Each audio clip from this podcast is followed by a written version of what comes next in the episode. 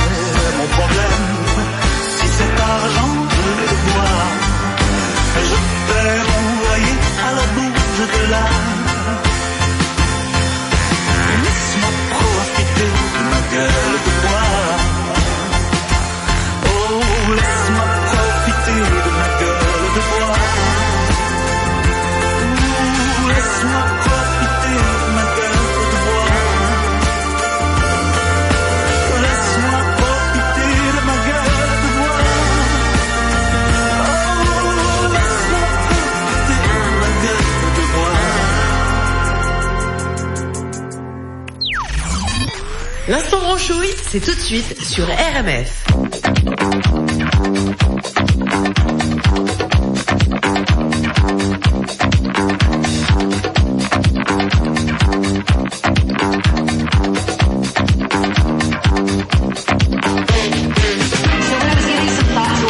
I wanted to make for this episode, I zoomed in on Castle Lake. But typically it takes about two days to make, so I have a recipe for you that is quick cassoulet.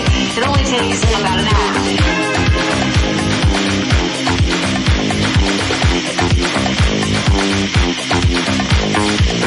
Oh, it is gorgeous.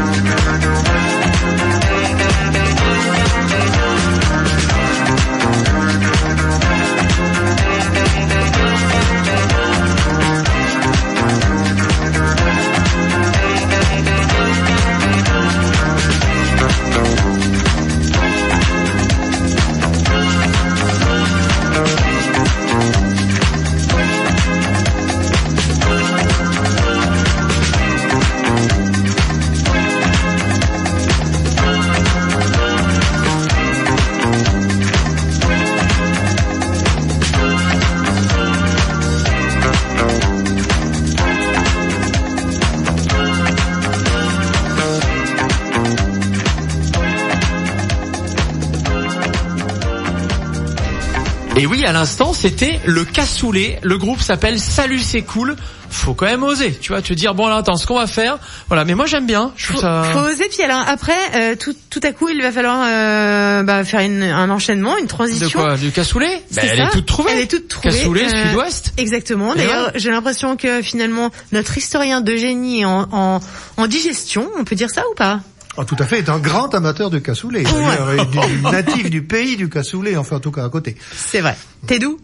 Ben, moi je suis du Lot-et-Garonne, mais le cassoulet se dispute entre le Gers et la Haute-Garonne et l'Aude. Il y a entre Carcassonne, Toulouse et Castelnaudary. Enfin, il se dispute. Euh, Le cassoulet, il se dispute pas trop, hein, parce qu'une fois qu'il est dans Non, la non, casserole, il il. y, a, il y a- il y a euh, trois recettes fondamentales euh, sur, sur- dans chacune de ces trois villes. Voilà. Ok. Ah ouais. Euh, écoute, on- ça tombe pas mal que nous parlions du cassoulet, car effectivement, c'est notre chronique histoire et on est ravis, comme chaque semaine, eh bien, de que tu nous emmènes euh, raconter l'histoire à la grande semaine, pas à la petite semaine, pas un truc sorti d'un contexte, et on aime ça.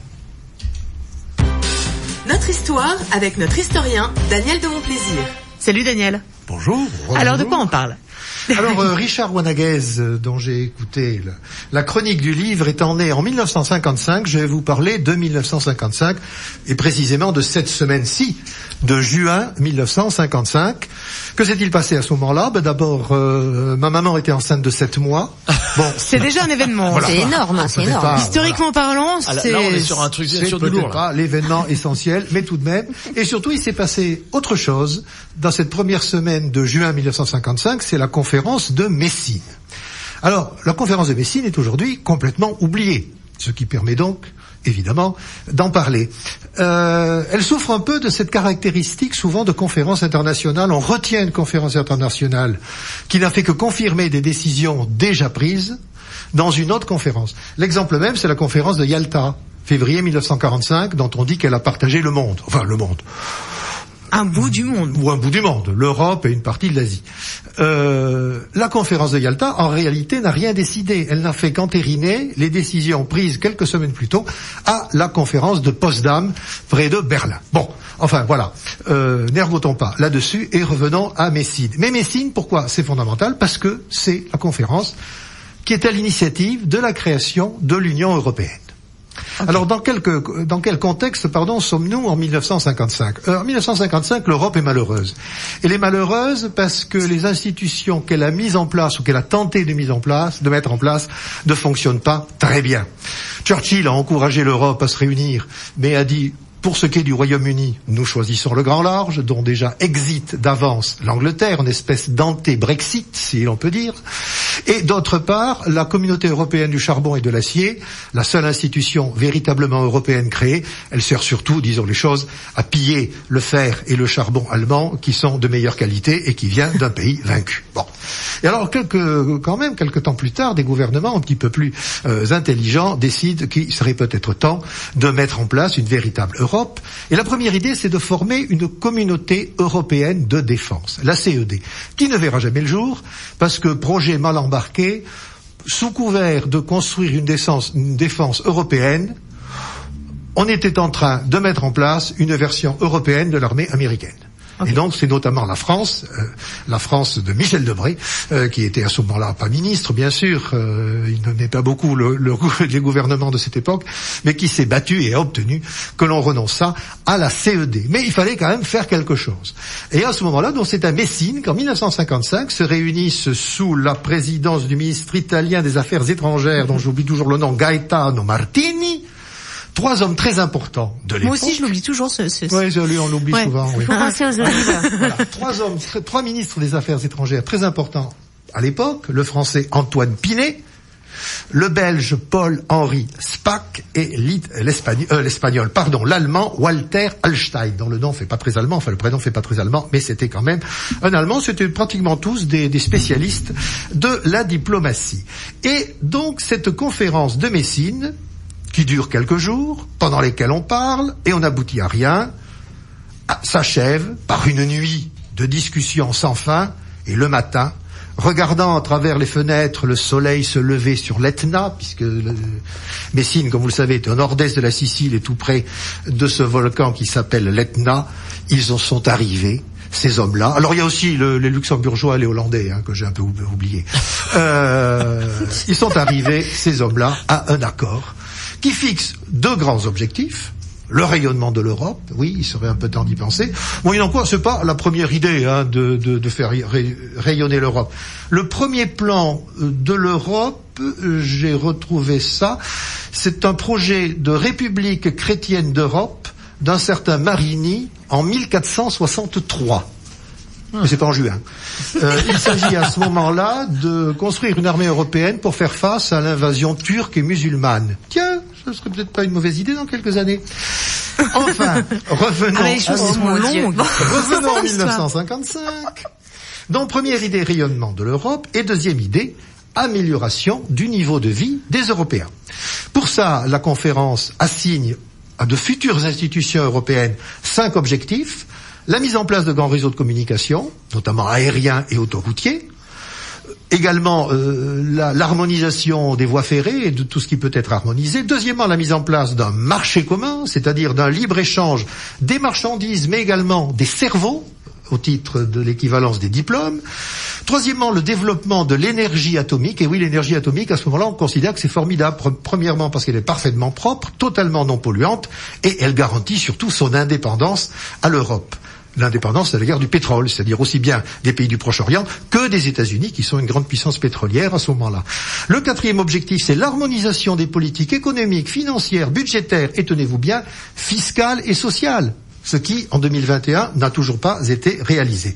Enfin, la mise en place, évidemment, d'institutions communes, communautaires, pour mettre en place tout ça, et déjà, le débat se fixe sur la distinction entre fédération, c'est-à-dire supranationalité, ou confédération, c'est-à-dire entente des États, ce dont l'Europe n'est jamais, à ce jour, totalement sortie.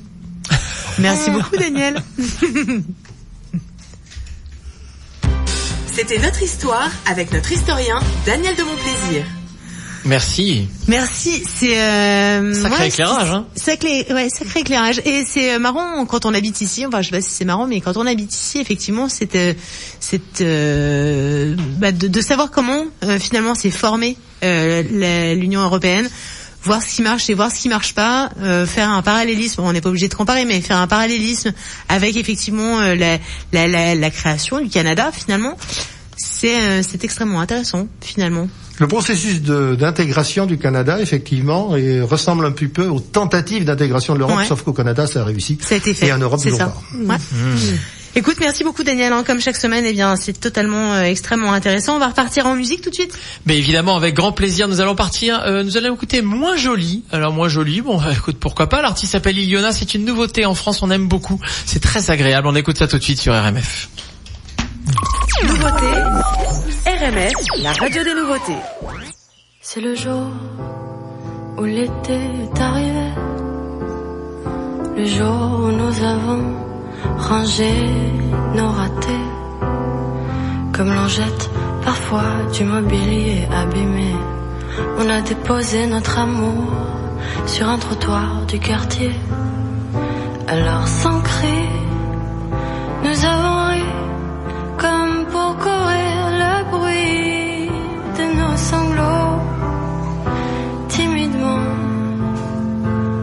s'est dit, restons amis, comme si c'était beau.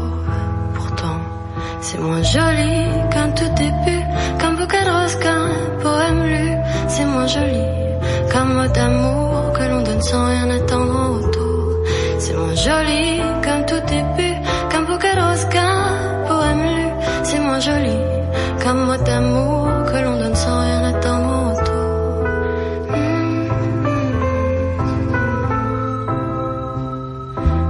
jour où nous sommes sortis du rêve avant la fin.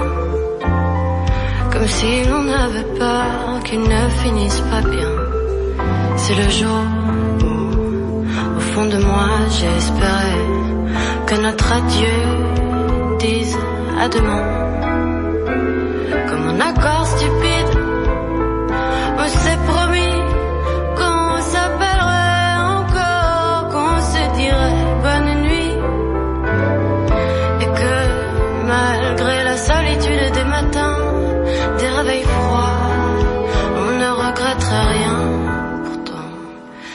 Joli qu'un tout début, qu'un bouquet de roses, qu'un poème lu.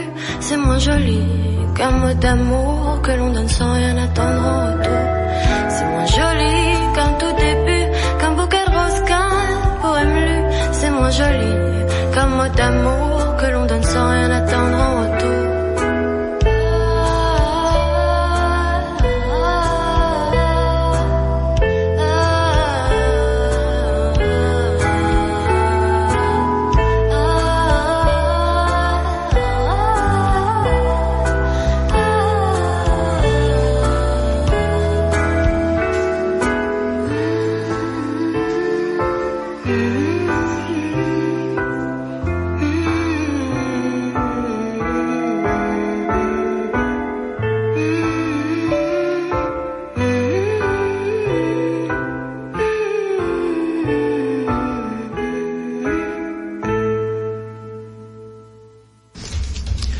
À l'instant, c'était moins joli. Iliona sur RMF, c'est ce qu'on vient d'écouter. RMF, si vous nous rejoignez à l'instant, vous avez raté quand même pas mal de choses parce qu'on est ensemble depuis 15 heures et avec tous nos super chroniqueurs, nous avons parlé de différents sujets ô combien intéressants et sympathiques. Mais restez avec nous car dans quelques minutes, nous parlerons vin avec Mélanie Boud qui est ici dans le studio en train de, de travailler. Non mais alors excuse-moi, on va pas parler vin, on va parler Mais- vitiforesterie et j'espère Ah ouais. que la bouteille La euh, de recommandation va être bonne parce Ah non, que là, euh, là, il, même. il- faudra ça. Hein, faudra c'est ça. Mais en attendant, euh, c'est le moment tant attendu, surtout pour Emmanuel Caron. euh, Oui, de- c'est un petit peu mon moment. Oui, c'est ton moment ça. de, de ouais, mais je, prendre vois, je te 45 trouve tours. sportive parce qu'elle remet son titre en jeu. je remets mon Ouais, titre en ouais, Elle a jeu. eu non, mais là, en fait, c'est tellement facile. Euh, là, tu, tu prends le 45 tours, t'enlèves la poussière et on le met sur la platine. Alors, euh, aujourd'hui, nous avons une artiste dont euh, le nom, le prénom est, est un est un, un- est un végétal, hein, on peut le dire. Le, le nom de famille est un prénom. Euh, et le titre est un Continent. Ouais, bah, le- ouais, bah là c'est trop facile. C'est un continent. Voilà, voilà. C'est pas un continent en, en un seul mot. Non, non. C'est euh, parce Non. que là ça rend le truc moins facile. pas un continent. là ça rend le Elle truc pas un même. euh, mais c'est un comme le continent. bidet de tout à l'heure. Bon, C'est. Ouais, et c'est facile, t'as une chance sur cinq pour les continents. euh. Africain. Ouais. Oh là là Rose oui, Laurent, c'est tout de suite, c'est sur RMF. Végétal rose. Johnston Kit Vintage.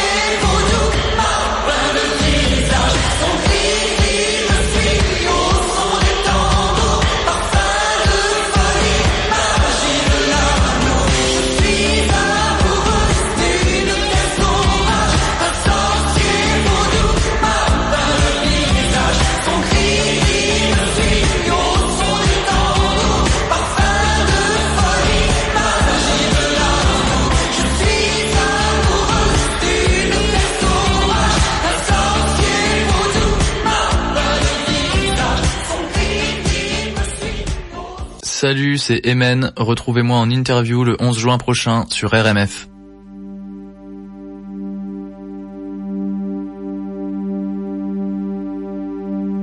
Tu t'es approché sans un bruit. Il était bien trop tard. Une illusion forme de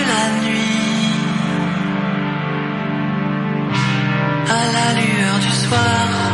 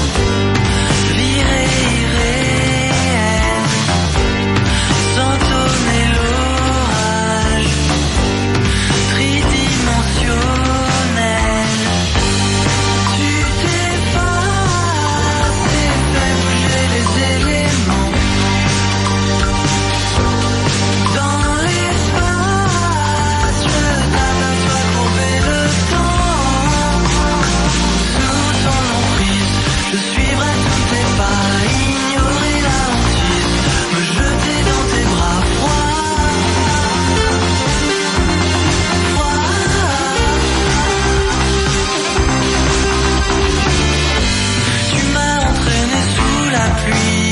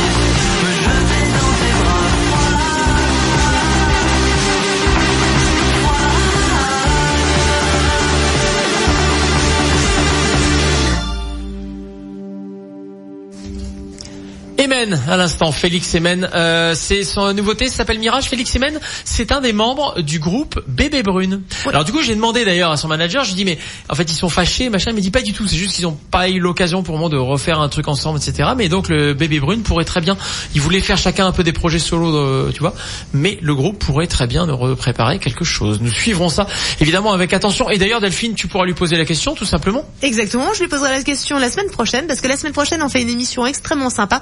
On a envie de live, on a envie de concert, et bien euh, sur euh, RMF, nous avons décidé de l'organiser. On va effectivement euh, euh, recevoir euh, tout, tout- plein d'artistes qui nous plaisent, euh, dont on, dont on a envie de les écouter en live. Et euh, effectivement, eh bien on aura Emen, on aura d'autres artistes. Je peux pas vraiment vous dévoiler le plateau, mais il est absolument super. Il y aura un duplex à partir de Paris, et- exactement, ouais, cool. et également des artistes d'ici, bien entendu. Exactement. Euh, en parlant d'artistes. En parlant d'artistes, bah, Mélanie Boot, c'est un peu une artiste. En tout cas, c'est notre artiste Voilà. vin. C'est notre artiste un peu euh, parce que euh, elle nous parle du vin et elle nous donne sa sélection. Elle nous parle du vin notamment pour mieux le comprendre, pour mieux l'apprécier. On va l'écouter tout de suite. Vino Vidi Vici, le vin, les bulles. Salut Mélanie. Salut. Salut. Alors, euh, Viti euh, Foresterie, t'es quand même bien d'accord qu'il va falloir que euh, ta sélection soit super bonne derrière. Oui, alors euh, ben, la vitiforesterie. Non mais franchement, c'est un concept assez intéressant parce que c'est un concept qui euh, euh, date de l'anti- l'Antiquité en fait. C'est quelque chose qui est pas du tout euh, nouveau, mais qui redevient à la mode si on veut, surtout avec toutes les tendances si on veut écologiques et tout ça. Donc la réflexion finalement euh, de, de de savoir comment faire pour euh, euh, avoir un, un vignoble peut-être un tout petit peu plus euh, un peu plus sain. Euh, donc euh, ben, la vitiforesterie, donc c'est une branche de l'agroforesterie et qui a pour principe non non non bah non Euh, mais qui a pour principe donc d'associer une production agricole en l'occurrence la viticulture à des plantations sylvicoles en l'occurrence des arbres bon voilà et euh, ce système d'exploitation repose sur la complantation qui consiste à pratiquer plusieurs cultures sur une même parcelle et ses origines comme je disais euh, remontent à l'antiquité C'est pas la plantation de con. Non. c'est- non non non toujours pas Je suis très en forme aujourd'hui. oui, apparemment, oui.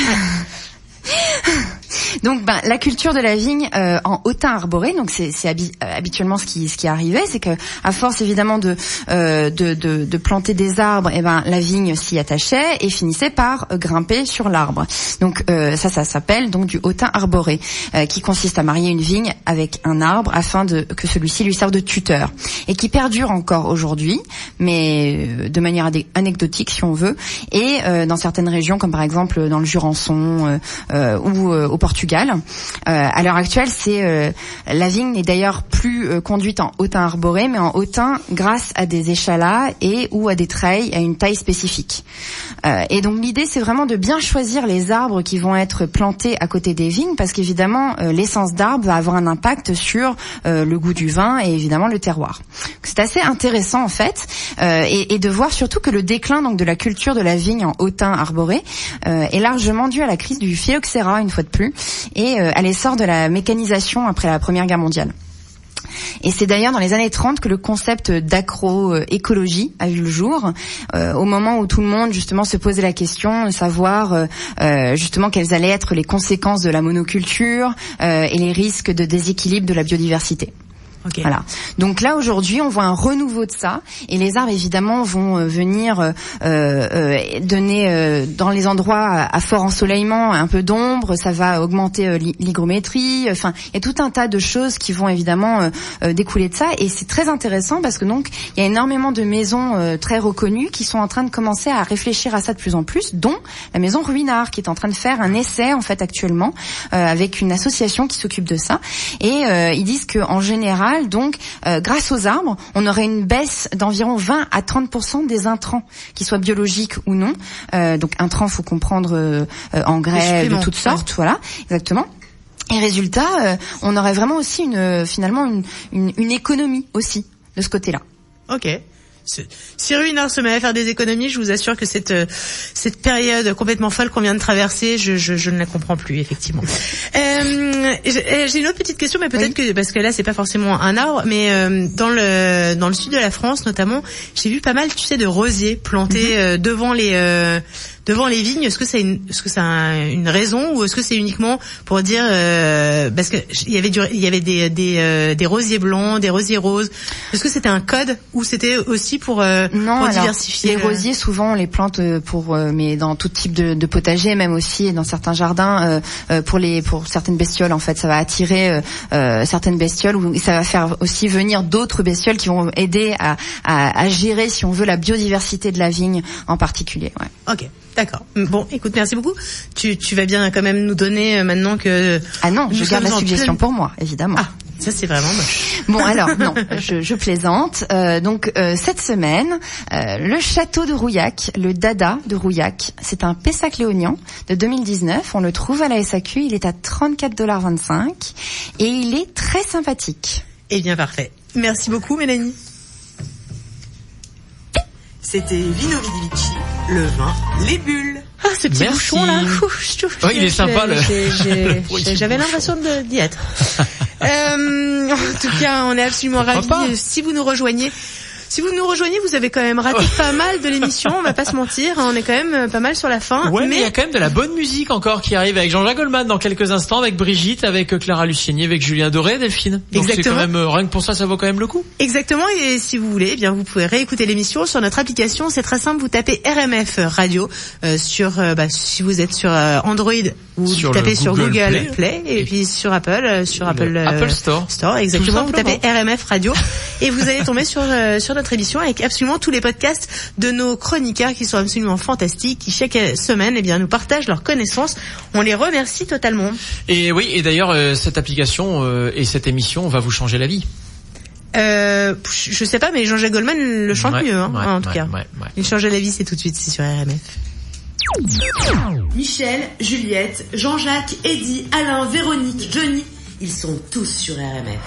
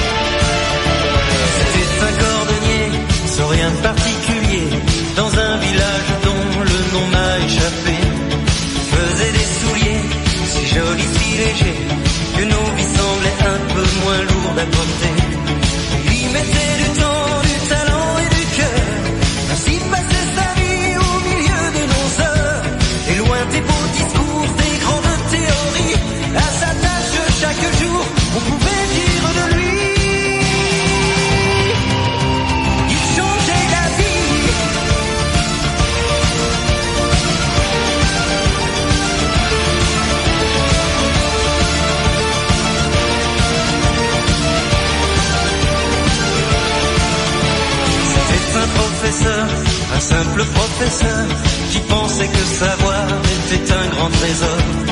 Tous les moins que rien n'avaient pour s'en sortir que l'école et le droit qu'à chacun de s'instruire. Il y mettait du temps, du talent et du cœur, ainsi passait sa vie au milieu de nos heures. Et loin des beaux discours, des grandes théories, à sa tâche chaque jour, on pouvait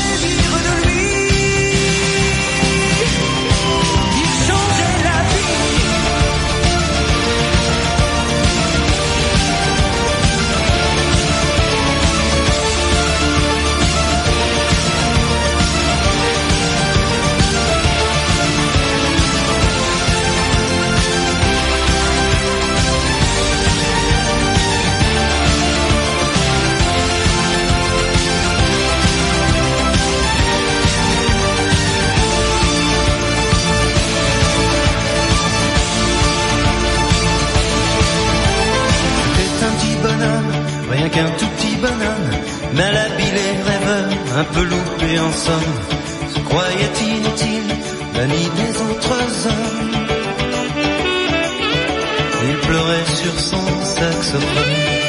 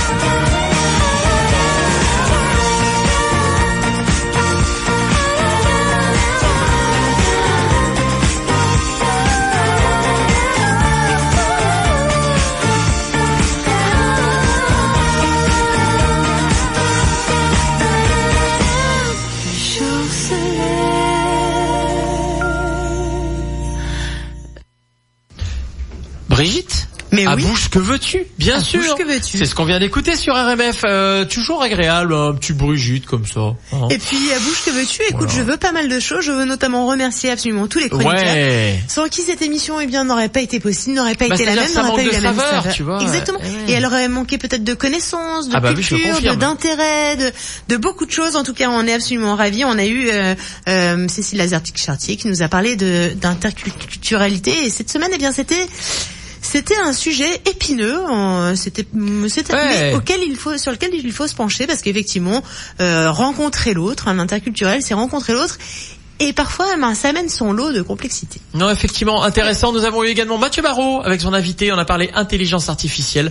Euh, là encore, je vous invite à aller réécouter tout ça sur notre application RMF. Vous pourrez euh, eh bien vous en apprendre un petit peu plus. Exactement. Euh, notre chronique voyage, évidemment, avec Anne Péloise, euh, qui à l'heure actuelle, eh bien, nous écoute parce que nous pouvons euh, aujourd'hui nous écouter euh, depuis à peu près partout dans le monde euh, des îles de la Madeleine et elle nous a donné absolument tous ses bons plans, toutes nous a ses bonnes envie adresses. Elle n'a d'aller pas aux îles. d'ailleurs, beaucoup d'adresses culinaires, hein, beaucoup de, de bonne bouffe et je pense qu'il y a de quoi, Bah, il y a de quoi c'est la vie, non Ah ouais, c'est cool, bien sûr. On a parlé French Tech. Et oui, c'est une nouvelle chronique. Euh, c'est Yves Dennat, notre nouveau chroniqueur, qui euh, par- qui nous va nous parler régulièrement de French Tech, de toutes les entreprises, les startups. Euh, c'est assez euh, assez passionnant et euh, bah, j'ai hâte déjà euh, d'avoir le premier invité, Delphine. Exactement, nous avons reçu eh bien en- dans notre chronique business, nous avons reçu Keren euh, Greener qui est euh, la, la, la lame, j'ai envie de dire, euh, derrière euh, K2G Neurofeedback. Elle nous a parlé de neurofeedback et vraiment, je vous préconise d'aller, euh, je vous préconise carrément, hein, c'est, c'est, Ouais, ouais. je, je mets d'aller euh, effectivement réécouter absolument toutes les chroniques. Bien sûr, euh, Emmanuel Caron, merci. Tu es encore là et merci de Je nous avoir de nous avoir euh, faire pa- partager ton coup de cœur de la semaine. C'était quoi? Euh, C'était les étoiles s'éteignent à l'aube. Voilà. est. J'aime bien, Voilà. évidemment.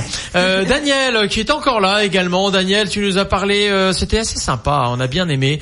On est on est parti en 1955 si ma mémoire est bonne, c'est ça? Oui, c'est ça. Oui, c'est ça. Non, par contre, il- Daniel, il parle mais pas dans le micro. Donc évidemment, on Exactement, le pas. micro. Et quant à Ah, ça Mélanie, marche moins bien la radio sans micro, Oui, c'est ça. Et quant à Mélanie qui est encore là, évidemment, elle nous a fait rêver avec ses avec ses bah, ses connaissances sur le avec vin sa vie et ses conseils. foresterie, excusez-moi. On en est là euh, avec bien. Mélanie. Ah bon, eh bien Delphine et toute l'équipe de chroniqueurs, merci beaucoup d'être là. Merci à vous, chers auditeurs, car sans auditeurs, il n'y a pas d'émission. On vous laisse évidemment, on vous souhaite un excellent week-end à tous. On vous laisse avec un petit peu de musique, Julien Doré et Clara Luciani tout de suite. Euh, eh ben, j'ai envie de dire ciao, bye bye. Ça cartonne en France et c'est à Montréal sur RMF.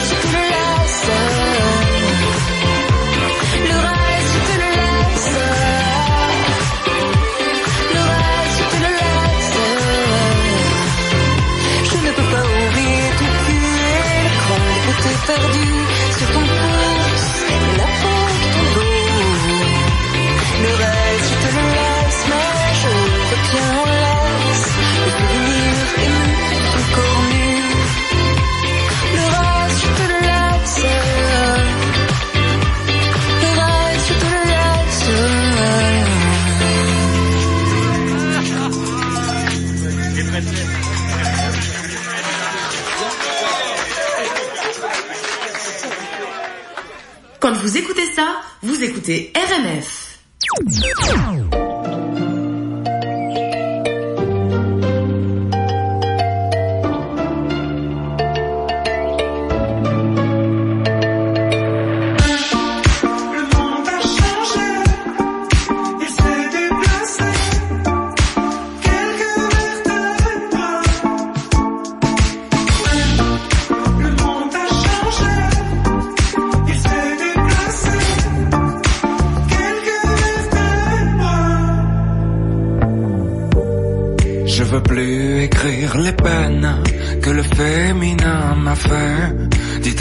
Jackie et Michel de venir me chercher. Moi je veux faire comme tout le monde, je veux juste un peu douter. Je crois que la terre est ronde, mais je préfère comploter. On peut pas changer les ombres, on peut juste les éclairer. Jusqu'à ce que le soleil tombe, là c'est de nous réchauffer. Et dans nos envies de plage, du VA et du VB, j'en vois quelques-uns qui nagent vers ce qu'on a déjà coulé. Mais s'il est bon qu'à des puces, c'est qu'elle a le bon collier. La beauté, tu sais, ça s'use. C'est comme ton premier baiser. Le monde a changé. Il s'est déplacé. Quelques vertèbres.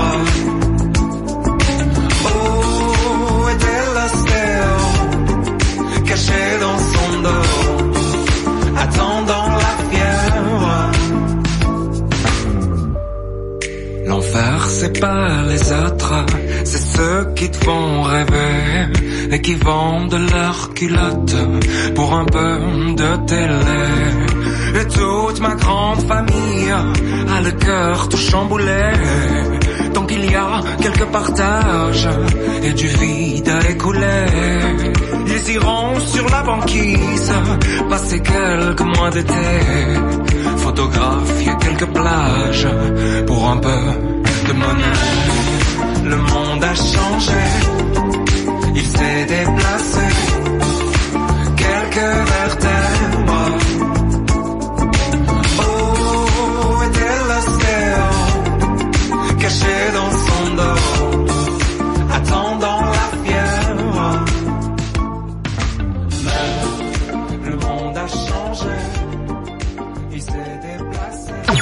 C'était votre émission RMF Radio Montréal France sur les ondes du CIBL 101.5.